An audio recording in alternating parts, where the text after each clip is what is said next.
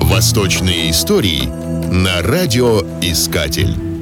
Восточный врач и мыслитель Ибн Сина, прозванный Авиценной, провел детство и юность в Бухаре и пишет, что книжный базар города не имел себе равных, а в одной из лавок он обнаружил манускрипт философа Аль-Фараби, который помог ему лучше постичь учение древнегреческого философа Аристотеля.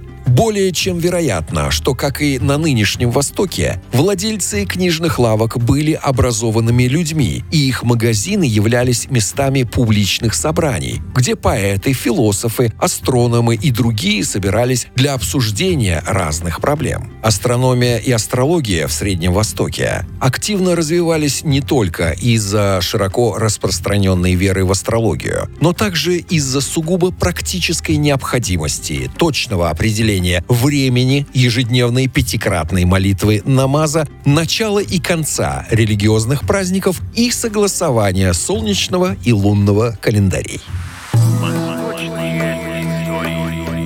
Восточные истории на радиоискатель.